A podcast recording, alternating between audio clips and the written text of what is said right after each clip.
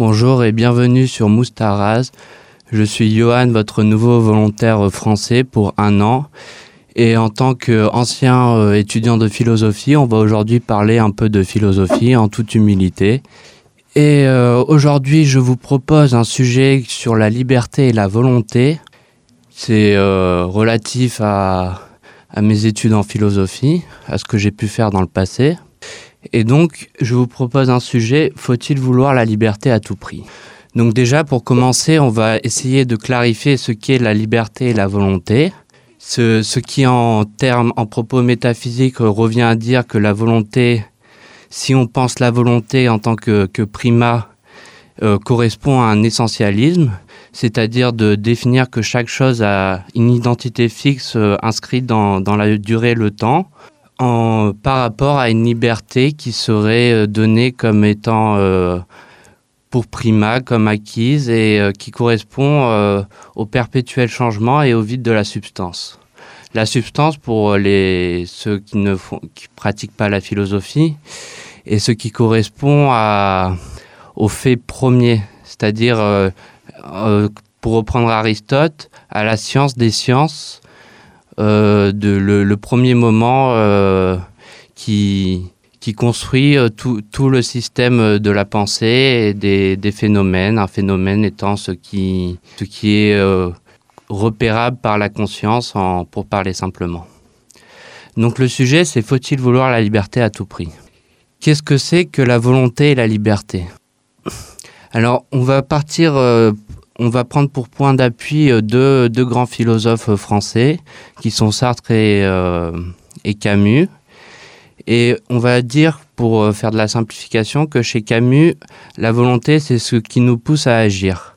Et c'est un peu paradoxal parce que ces, ces, deux penseurs, ils sont à la fois proches et très éloignés, parce que l'un pense que, c'est-à-dire Camus, que la volonté est le, le primat de, métaphysique de l'homme, c'est-à-dire que ce qui nous pousse à agir correspond à des déterminations qui sont externes au sujet, c'est-à-dire que je fais quelque chose mais je le fais sans vraiment savoir pourquoi je le fais, parce que quand on lance une pierre, elle roule, elle glisse sur, sur la terre et elle, poursuit sa trajectoire. Alors que chez Sartre, la liberté, c'est le, le primat et ça correspond au fait que euh, que de fait l'homme est libre et autodéterminé et peut se réaliser pleinement euh, de lui-même. C'est-à-dire que la, pierre, elle poursuit sa trajectoire, mais elle n'est pas déterminée par quelque chose qui la pousse. C'est-à-dire que c'est le hasard et la chance qui fait que, euh, que cette pierre, à un moment donné, va rouler et, et euh, la chance détermine le facteur de la liberté. Donc, pour moi, je, me place plutôt du point de vue de, Camus, c'est-à-dire que euh, je pense que la volonté est, plutôt euh, ce, qui, ce qui nous pousse à agir en faveur d'un essentialisme, de, c'est-à-dire que l'essentialisme, c'est-à-dire qu'on est ce qu'on est et que finalement euh, on n'y peut pas grand-chose. Et donc on va poser quelques problèmes. Donc c'est un constat de fait contre Sartre, même si je ne prends pas parti totalement on peut se poser comme question est-ce que par exemple le phénomène de, de, de l'autodestruction n'est-il pas un phénomène d'autodépassement par le négatif en rejetant les forces qui sont posées de fait comme un conditionnement externe et que l'on refuse? C'est un peu compliqué en prime abord mais par exemple si une personne est isolée dans, dans un environnement est-ce qu'il va accepter cette situation ou à un moment donné se révolter euh, contre, ces faits qui le conditionnent dans quelque chose qui ne le satisfait pas. Et donc, en fait, c'est ce genre de relation qu'on va penser par la volonté, c'est-à-dire de dire que non pas que bon euh, euh, l'homme euh, s'il si, est ainsi conditionné, il va, tout faire pour s'en sortir naturellement, mais est-ce qu'il le peut vraiment et, et par quels moyens il va, il va y parvenir? Au contraire, la liberté, notamment dans la liberté de la presse, la liberté de l'expression, est un phénomène qui s'oppose euh, ou qui est corrélé à la censure. C'est ce qui nous permet d'agir sans entrave de l'extérieur dans l'autoréalisation de soi et du devenir. On peut ainsi définir en faisant des jeux de mots que l'homme libre est l'homme censeur au sens de censure, en faveur de son propre intérêt plutôt que de l'intérêt général dans l'idée du libéralisme euh, ainsi pensé avec le facteur chance et le facteur hasard qui fait que euh, selon des circonstances favorables, on sera plus enclin à, être inscrit dans un mouvement de liberté ou non, et euh, c'est un peu les critiques qu'on peut faire sur le libéralisme, de dire que bah, si euh, l'homme est euh, libre, certains hommes sont libres alors que d'autres ne le, sont moins, bah, ça produit une inégalité de, de fait. Mais la liberté, ça induit aussi l'idée d'exemplarité, de responsabilité. Par exemple, il ne faut pas croire que le fait d'être libre euh, induit forcément l'idée que je peux faire ce que je veux quand j'ai envie. Au contraire, la liberté est quelque chose qui s'acquit et qui euh, et qui euh, et qui qui problématise l'idée de responsabilité. C'est c'est pas en faisant ce que je veux que je suis le plus libre, mais en ayant conscience de, ma possibilité de mouvement que je peux avoir la responsabilité de ce que je fais.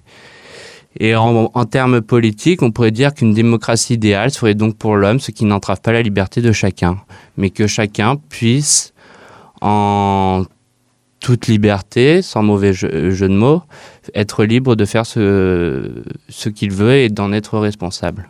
Donc on, voit clairement qu'il y a deux, deux postulats. Le conditionnement chez Camus contre la possibilité de tendre à un libre arbitre ou euh, de penser comment cette volonté euh, détermine l'homme, ou au contraire d'établir de fait que l'homme est libre. Donc on peut se demander s'il n'y a pas un enjeu populaire contre un enjeu élitiste. On comprendra bien évidemment que l'enjeu populaire se situe au, niveau de la volonté, que l'enjeu élitiste se situe au niveau de la liberté.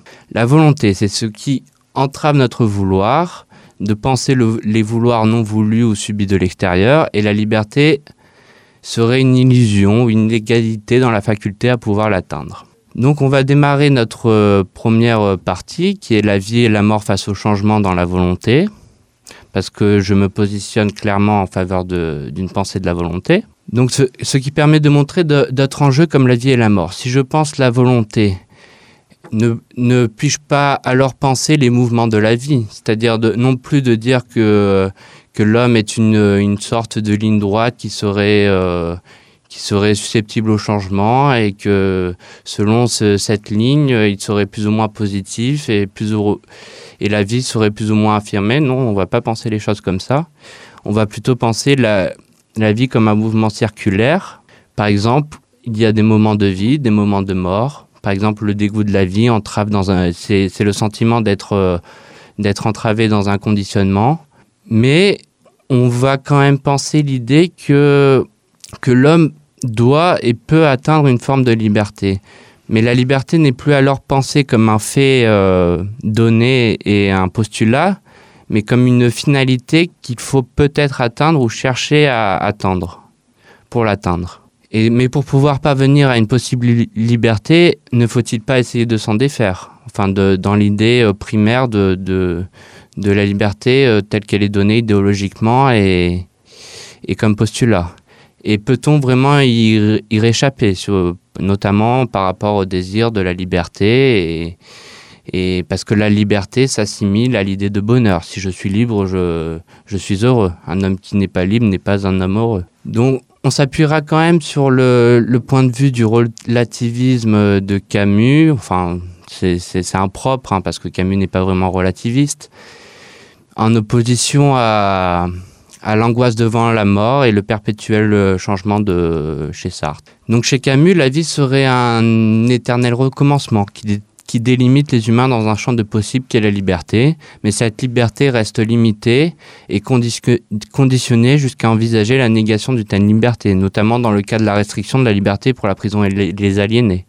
C'est-à-dire que tous les hommes ne sont pas égaux devant le fait de la liberté certains euh, hommes sont plus adaptés à, la société que d'autres. C'est pour ça que la société a construit euh, les prisons et, les hôpitaux pour les gens qui sont euh, inaptes d'un point de vue euh, par un effet miroir de la société sur eux-mêmes qui, les délimite dans, un conditionnement subi. Et c'est un exemple de privation de liberté. Mais dans le meilleur des cas, la liberté est encadrée et conditionnée dans un milieu, que ce soit la famille, le travail ou le social. Et euh, penser la volonté, c'est en quelque sorte faire un éloge de la folie. Parce que ce n'est plus euh, seulement dire euh, cet individu est dangereux, donc on, le conditionne, mais de penser pourquoi cet individu est dangereux. Et comment se détacher d'un tel préjugé. Ce serait donc faire un éloge de la folie que de, dire que la vie est une fête qui s'arrête quand ce conditionnement s'éteint. C'est-à-dire que euh, comment puis-je être libre? Et suis-je libre en faisant ce que je veux Ou suis-je libre parce qu'à un moment donné, il y a un cadre qui m'autorise à être libre? Donc un conditionnement n'est pas forcément quelque chose de péjoratif, mais peut apparaître comme une nécessité. Donc penser la liberté, c'est penser un mouvement de nécessité. Et c'est aussi interroger l'idée d'absolu. Il n'y a donc pas d'absolu que l'on puisse atteindre sur le mode d'une liberté qui serait donnée de façon innée et inconditionnée. Parce que si on se positionne du point de vue de, de Camus, l'idée d'absolu, c'est un peu l'allégorie de la caverne de Platon, c'est le soleil. C'est est-ce qu'il faut vraiment essayer d'atteindre le soleil ou c'est pas une forme de quelque chose qui peut qui serait plus un idéal euh, que, que l'on souhaiterait atteindre, mais qu'on ne peut pas de, vraiment l'atteindre euh, de manière irrémédiable et absolue. Mais déjà, qu'est-ce que c'est que l'absolu? L'absolu, c'est l'être qui se dévoile pleinement, c'est-à-dire que qui atteint une forme, euh, forme d'infini. Mais l'être, il est toujours en privation dans, dans son emprise au réel, et cette privation fait que l'absolu n'est pas forcément quelque chose que l'on peut atteindre en permanence, mais qui apparaît plutôt, euh, si on pense à un peu en termes religieux, comme un moment de grâce. Donc la liberté est toujours restriction et privation. L'essence de l'être, c'est-à-dire ce, ce, qui fait que, que l'être est ce qu'il est, l'être c'est mon emprise face au, c'est ce que je suis dans le monde, se préserve lui-même dans la privation et la réfutation de cette liberté qui provoque au mieux une révolte de soi. Je, parle de révolte au, sens où Camus a conceptualisé dans son livre L'homme révolté les mouvements qui fait qu'un esclave à un moment donné n'accepte plus l'idée d'être un esclave et euh, dit non. Et qu'est-ce que dire non? C'est refuser son conditionnement. La violence se produit alors quand la volonté n'est plus stimulée, mais privée, et qu'elle réchappe à ces conditionnements externes qui demeurent de fait inégalitaires c'est quand l'homme refuse qu'il euh, que la violence euh, devient effective. Qu'est-ce que la violence? C'est euh, c'est une forme de c'est quelque chose qui, qui, transcende le, le, rapport au réel en, en disant que ce, ce conditionnement n'est plus acceptable et et que l'environnement ou les, les déterminations propres au sujet, les, mouvements de la vie qui se produisent autour de lui font qu'à un moment donné, euh, l'homme n'accepte plus d'être dans la situation dans laquelle il est. Alors, on va aussi penser la volonté euh, sous d'autres manières. Parce que la volonté est toujours un, une notion intéressante par rapport à la liberté, parce que la liberté dit que établie comme couramment comme quelque chose euh, comme étant acquis, alors que de fait, ce n'est pas vrai.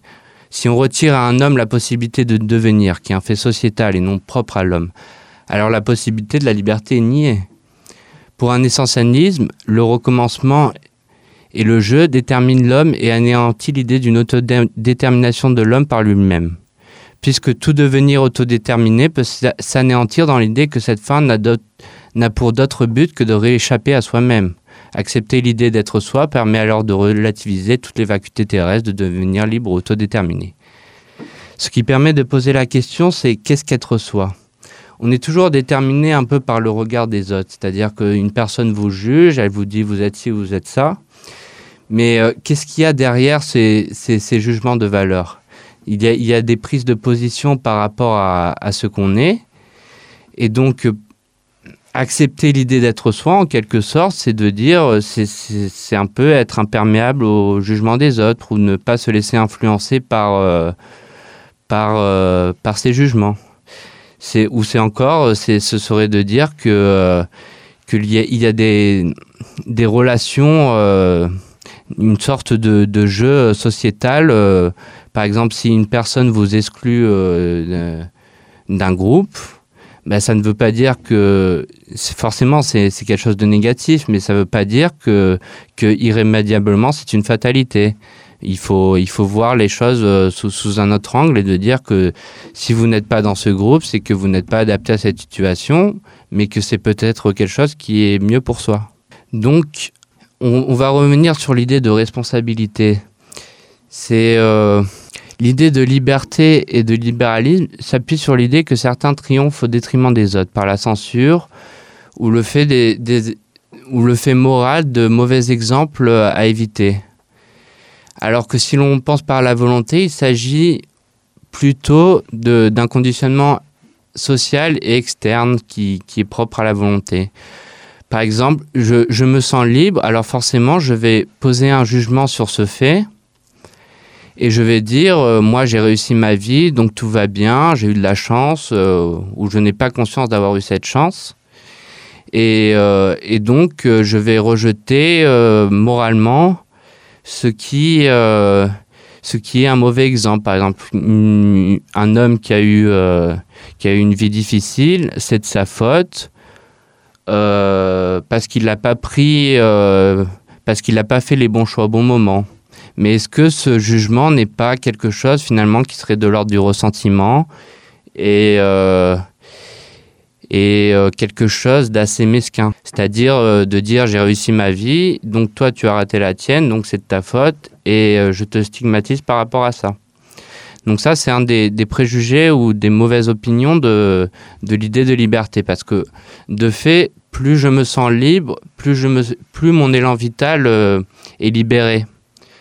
C'est-à-dire que plus je me sens libre, plus je me sens apte à affirmer mon être. Donc forcément, il y aura des répercussions négatives sur ceux qui, qui le sont un peu moins.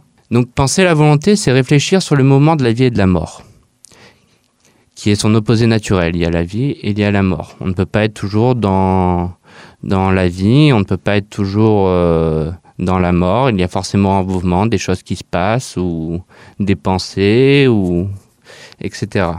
Il s'agira de déterminer ce qui provoque ce mouvement, que ce soit pour la joie ou le dégoût, et non pas d'établir de fait que la vie est acquise. On peut ainsi définir, pour reprendre Spinoza, la joie par la durée, sur l'affirmation de la vie par elle-même pour un mouvement vertueux caractérisé par l'innocence, le plaisir et le jeu. Alors que la mort se caractérise par le dégoût, la vacuité et le sentiment d'être entravé par liberté. Forcément, c'est l'idée de liberté est toujours un peu assimilée à l'idée de bonheur. C'est euh, ça se remarque par la médiatisation euh, des pubs. Par exemple, si vous consommez, c'est que c'est pour être heureux, parce que ce, produit euh, provoque du, plaisir et un sentiment de liberté, mais ce serait en fait une illusion si on déconstruit un peu tout ça. Alors que la mort se caractérise par l'idée de dégoût, euh, je me répète, alors on peut se demander si la joie ne s'assimile pas à la liberté, au sens où plus je déploie mon être, plus je me sens libre d'agir. On parle bien de sentiment de liberté, qui est défini comme un état éphémère et non pas comme une finalité acquise ou inéluctable. Il y a une prise de position sur la volonté comme fait métaphysique premier à différencier de la liberté qui est rejetée en faveur des déterminations que l'homme subit bon gré malgré à son assu. Alors, un essentialisme se caractérise comme une persistance au changement à l'insu de l'homme par un état de réflexion primal et constant par l'habitude chez les humains qui fait que l'homme se cristallise dans l'opinion et le confort pour la pour l'absence de volonté ou de face au changement. Être libre serait alors le fait de se déroger à ses règles et de vouloir sortir de sa zone de confort ou d'aveuglement dans l'habitude. Mais accepter le changement n'est-il pas une détermination en opposition au fait de l'habitude? Et, peut-on réellement changer pour devenir libre? La liberté ouverte au changement sur un socle mouvant et moins solide que la persistance au changement, ce qui ouvre sur l'angoisse, le stress et la peur devant la mort. Alors qu'on alors qu'au contraire, la cristallisation dans l'habitude conduit à l'enfermement et à la régression devant soi, face à soi, dans la solitude notamment. On va essayer de penser le mouvement de la nécessité et de la cristallisation de cet euh, essentialisme. La cristallisation est un mot qui vient de, si je ne dis pas de bêtises, de de, des auteurs du XXe siècle qui, ont essayé de définir ce, ce phénomène de, d'habitude de la, de la représentation. Alors, chez Camus, il y a une nécessité à être pour soi-même et par soi-même dans la continuité de ce qu'on est. Parce qu'on est ce qu'on est et que le devenir est relatif à cette détermination. On n'est jamais fait que de soi, en tant que nécessité de façon complète par rapport à l'être. J'ai une représentation de ce que je suis, et je ne peux pas en sortir de façon définitive et absolue. L'absolu est un état infini, dans l'absence de partie pour l'être, au contraire d'une relativité qui induit que l'être n'est pas ce qu'il est totalement. Quand on est pour soi, alors l'absolu est rejeté comme un état de danger pour soi et pour les autres. L'absolu s'assimile à une forme de liberté. Donc si on rejette cet état, c'est qu'on ne doit pas l'atteindre. L'absolu a donc des frontières et ne peut être atteint que sous certaines conditions. En reprenant encore l'allégorie de la caverne, l'homme ne voit que des phénomènes qui sont les ombres, et l'absolu qui est le soleil ne doit pas être atteint car il serait un idéal que l'on ne doit pas atteindre, assimilable à la liberté, à l'absolu et à la connaissance mais on peut désirer atteindre cet état. Et c'est là le, paradoxe, parce que si l'homme reste enfermé dans sa condition, forcément il ne sera pas heureux. Mais en voyant d'un point de vue phénoménologique, l'illusion, on peut s'arrêter à penser les illusions, les, ombres dans la caverne, qui serait en quelque sorte un aveuglement préférable, la fuite devant la recherche de la vérité, préférable à toute forme d'absolu, car elle est consciente d'elle-même et de ses propres failles et ne se perd pas dans ce qu'elle ne connaît pas. Envisager euh, atteindre l'absolu, c'est en, quelque sorte envisager un au-delà, une vérité, un combat. Quelque chose qui n'est plus seulement propre à soi, mais qui, qui serait une forme de lutte. Se connaître est donc avant tout avoir conscience de soi, de ses propres failles, dangers et limites, en souvenir de l'expérience passée, conscientisée sous d'autres formes en opposition à une liberté innée et donnée. La volonté est pensée comme un travail sur soi, de connaissance des phénomènes que le travail, dans la forme, l'expérience ou encore le corps, pour le sport par exemple, permet de construire un devenir conscientisé et responsable au détriment d'une conception naïve de la liberté posée comme étant acquise, donnée et immédiate. La liberté cependant n'est pas n'est possible que sous certaines formes. Si on retire à l'homme si on la retire à l'homme, alors il ne, il ne reste rien pour le désir, si ce n'est la volonté de soi pour soi dans la représentation de soi-même. Par exemple, si j'ai un désir de connaissance, ce désir sera-t-il encore valable si on me retire l'espérance finale de la condition de désirer. Par exemple, si on peut y prendre l'image d'un homme à qui on, enlève toutes les sensations. Si, si on, on isole cet homme, est-ce qu'il va encore désirer où il va se révolter? Ou est-ce qu'il aura encore l'idée même de, de ce qu'est le désir?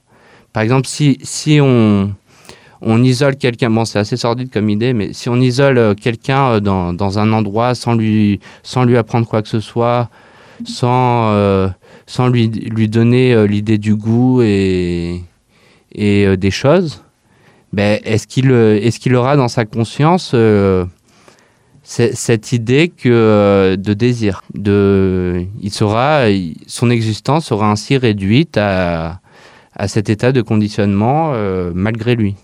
Parce que si je désire, j'espère, alors j'apprends. Mais pourquoi? Si j'apprends pour apprendre, l'être revient sur soi dans la représentation des actions passées, et sans espérance de cette finalité de désir, qui est l'espérance d'autre chose, d'un mieux, d'un changement, alors l'être se replie sur soi et revient aux ombres, par la constatation, la constatation de fait de la cristallisation de cet état. Pourtant, quand je m'ennuie, c'est que j'ai conscience d'être ce que je suis, alors l'aspiration au changement est encore souhaitable. On va prendre une autre image, c'est le mythe de Sisyphe, qui, explique bien l'idée de, cette volonté comme fait premier. L'idéal régulateur n'est plus alors le soleil, mais le fait de l'éternel recommencement. L'homme est prisonnier de sa, de sa représentation, qui est une garantie tout autant qu'une cristallisation de son être. Il y a donc une, une, aspiration vers la liberté qui est ensuite niée par le recommencement. On ne peut que tendre vers elle sans jamais l'atteindre. Ce supplice apparaît comme cruel, mais il est pourtant nécessaire pour la préservation de l'esprit. En effet, l'homme monte sa propre montagne par l'effort et l'absurdité du monde, d'un tel acte s'explique cependant comme une détermination nécessaire pour l'être. Si l'homme refuse de persévérer dans cet état, alors on peut distinguer deux sentiments, la révolte ou la dépression. En effet, l'image de Sisyphe, c'est un homme qui gravit, qui pousse un rocher pour arriver à pour euh, atteindre le haut d'une montagne, et à la fin, il redescend. C'est un peu euh, cette représentation de l'idée de l'absolu qu'on ne doit pas atteindre et qu'on ne peut pas atteindre mais que finalement c'est comme ça qu'est pensé l'absurde, c'est de dire que, euh, que l'homme, finalement, ce qui compte, c'est le chemin et pas la fin. Et en effet, si l'homme, euh, bah, de fait, il refuse de monter la, montagne, euh, qui, est quelque part le mouvement de, la vie, dans le mythe de Sisyphe, bah, il va tomber dans ce qu'on appelle un sentiment de dépression ou de révolte par le fait qu'il refuse ce conditionnement. On peut aussi concevoir que cette conception améliorative de la liberté est toujours un langage empreint d'un certain élitisme, puisque pouvoir affirmer une pensée une telle liberté, c'est déjà faire de la liberté une garantie. L'absence de liberté peut s'exprimer par la solitude, l'absence de possibilité d'interaction sociale, ou encore la dépression et le repli sur soi. Ou encore le conditionnement par le fait de l'inégalité de fait entre les hommes. Le sentiment de liberté induit toujours la possibilité d'avoir une vue favorable de l'esprit sur un objet, qui peut l'analyser extérieurement et objectivement au détriment de lui-même, ce qui a évité. L'homme n'est jamais pleinement et ne peut être autodéterminé sans un conditionnement nécessaire à cet effet. Alors, pour finir, il nous reste à peu près 10 minutes, voire un peu plus. On va se demander si la liberté atteinte pour l'homme qui est ainsi conditionné, qui est habitué à un tel conditionnement, ben, finalement, n'est-elle pas un danger? Si, si, on s'interroge un, un, homme qui est pauvre, s'il se retrouve au milieu d'une soirée mondaine, est-ce qu'il se, sera à sa place? Je ne pense pas. Donc il faut, euh, ça permet ainsi de penser le, rapport entre, euh, entre les classes. C'est-à-dire qu'un homme qui est euh, dans sa classe, au sens de de, des pauvres, des riches, de la classe moyenne, bah, il, se, il se sentira adapté euh, là où il a été conditionné. Donc on peut se demander si la liberté atteinte n'est pas un danger, parce que la liberté signifie quelque part transcender ses valeurs et atteindre quelque chose de mieux que ce qui est donné au départ. Et le phénomène inverse étant le déclassement, par exemple, qui fait que le sentiment de liberté est en décroissance et que, au lieu de se retrouver dans, son, conditionnement euh, propre à sa classe, on se retrouve dans, un conditionnement plus faible. On remarquera en faisant une typologie des caractères que certains esprits sont plus enclins à la liberté que d'autres, ce qui s'observe à travers les phénomènes de censure qui se matérialisent par la prison et les hôpitaux un homme peut-il et doit-il vraiment être libre? Ces caractérisations s'effectuent de l'extérieur en tant que jugement par la société. Si je commets un crime, l'auteur du crime en a-t-il vraiment conscience? Ou alors est-ce un aveuglement de la représentation qui se rend compte de son, anéantissement une fois le fait accompli? C'est-à-dire c'est penser un mouvement de la conscience, euh, de l'esprit. Euh, c'est-à-dire que je crois euh, être dans le vrai alors que je ne le suis pas. C'est pas c'est les erreurs de parcours. Par exemple, un criminel n'a pas forcément conscience de l'être avant que la, société euh, ne le détermine comme ou le définit comme étant comme étant ainsi. Et c'est en ce sens qu'on peut alors constater la, une limite à ce qu'est la représentation, car elle n'est jamais que la conscience que l'on a de soi. En effet, une représentation, c'est quoi? C'est les yeux qui voient le monde, pour reprendre un peu des, termes simples. Mais la représentation, c'est l'image que je me construis des objets donnés dans le monde. Par exemple, je vais attribuer la, couleur rouge à telle valeur. Je vais, euh, c'est ce qui, c'est les impressions que que construise mon, mon esprit sur les phénomènes du monde et euh, la, traduction que, l'intellect euh, l'intellect donne à, ces images ou à ces phénomènes. C'est un peu la construction de la rationalité. C'est-à-dire, c'est la, la, penser les, les objets du monde. Et donc, c'est pour ça que la représentation peut se tromper. Ma, ma rationalité est toujours propre, euh, n'est toujours propre qu'à soi. Et donc, Je peux me rendre compte après coup d'avoir fait quelque chose de mal alors que je pensais que c'était quelque chose de bien. Parce que la raison peut se tromper elle-même en, raisonnant sur des objets qui ne sont pas forcément valables. C'est, l'exemple par exemple de la scolastique euh, au Moyen Âge qui, qui ont produit... Euh, qui ont produit euh, l'idée que l'idée sophistique, c'est-à-dire de, savoir ce que je sais, de, penser savoir ce que je sais sans vraiment le savoir, et euh, c'est ce qui apparaît comme des raisonnements qui sont valables euh, au sein de la rationalité, mais qui ne sont pas vrais, qui, qui échappent à toute forme euh, d'une recherche de la vérité. C'est être consciemment dans le faux. Ce qui pose du même coup une limite au relativisme. Si je doute de tout et du fait de douter, ne suis-je pas quelque part prisonnier de ma représentation? Et comment peut-on se fier entièrement à un raisonnement quand l'expérience démontre la scolastique probable d'une telle réflexion? La scolastique, encore une fois, étant caractérisée par le fait que le raisonnement paraît probable, mais n'est pas logiquement valable. Je peux en effet raisonner sur des objets à vide en qualifiant ces objets de vrais alors qu'ils ne le sont pas de fait. Mais pourtant, faire l'éloge de l'essentialisme, n'est-ce pas se représenter l'existence d'un au-delà? Si ma représentation s'arrête à ce que je suis, le monde apparaît comme un effet miroir sur soi. C'est-à-dire que, pour revenir au début, c'est ainsi, c'est un peu compliqué, mais j'avoue, mais euh, c'est un peu, c'est dans le jeu euh, social des interactions, de, de, penser la censure. Si je, je, si je pose une censure sur, sur quelque chose, c'est lui donner une limite, mais aussi lui donner la possibilité de d'atteindre un au-delà. Parce que si ma représentation s'arrête à ce que je suis, le monde apparaît comme un effet miroir sur soi. C'est-à-dire, euh, par exemple, un criminel, euh, certes, il est enfermé dans, la prison, mais une fois qu'il est dehors, il aura euh, ce, cette image, cette illusion d'avoir fait de la prison et d'être un criminel.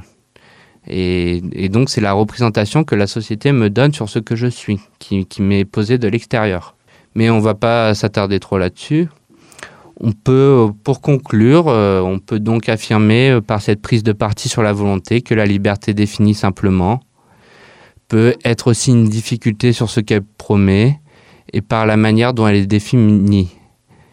Et par la manière dont elle est définie, ce qui déconstruit un préjugé commun qui est de dire qu'il faut à tout prix chercher à atteindre la liberté, car vouloir la liberté de fait absolument, car vouloir atteindre la liberté de fait absolument est déjà une illusion de la représentation. Et surtout, c'est l'idée que la liberté induit le facteur chance. C'est-à-dire que euh, être libre, quelque part, ce n'est pas, n'est-ce pas, être chanceux, tout simplement. Parce que si je suis libre, je le suis parce qu'à un moment donné, j'ai pu avoir la possibilité euh, de m'épanouir, euh, de m'épanouir ou d'avoir eu la chance de pouvoir m'épanouir. Au contraire des accidents de la vie, euh, parce que la substance, l'essence a pour dériver les accidents et si on reprend Spinoza et que ces accidents finalement déterminent tout le devenir et euh, ce qui rejette un peu le hasard et la superstition et le facteur chance. Voilà, j'espère que ça n'a pas été trop compliqué pour vous. Je serai avec vous euh, toute euh, l'année. Je ne sais pas si je vais parler uniquement de philosophie, mais peut-être un peu simplifier le contenu, ou j'espère que vous aurez compris, et je vous souhaite une agréable journée. Merci à vous.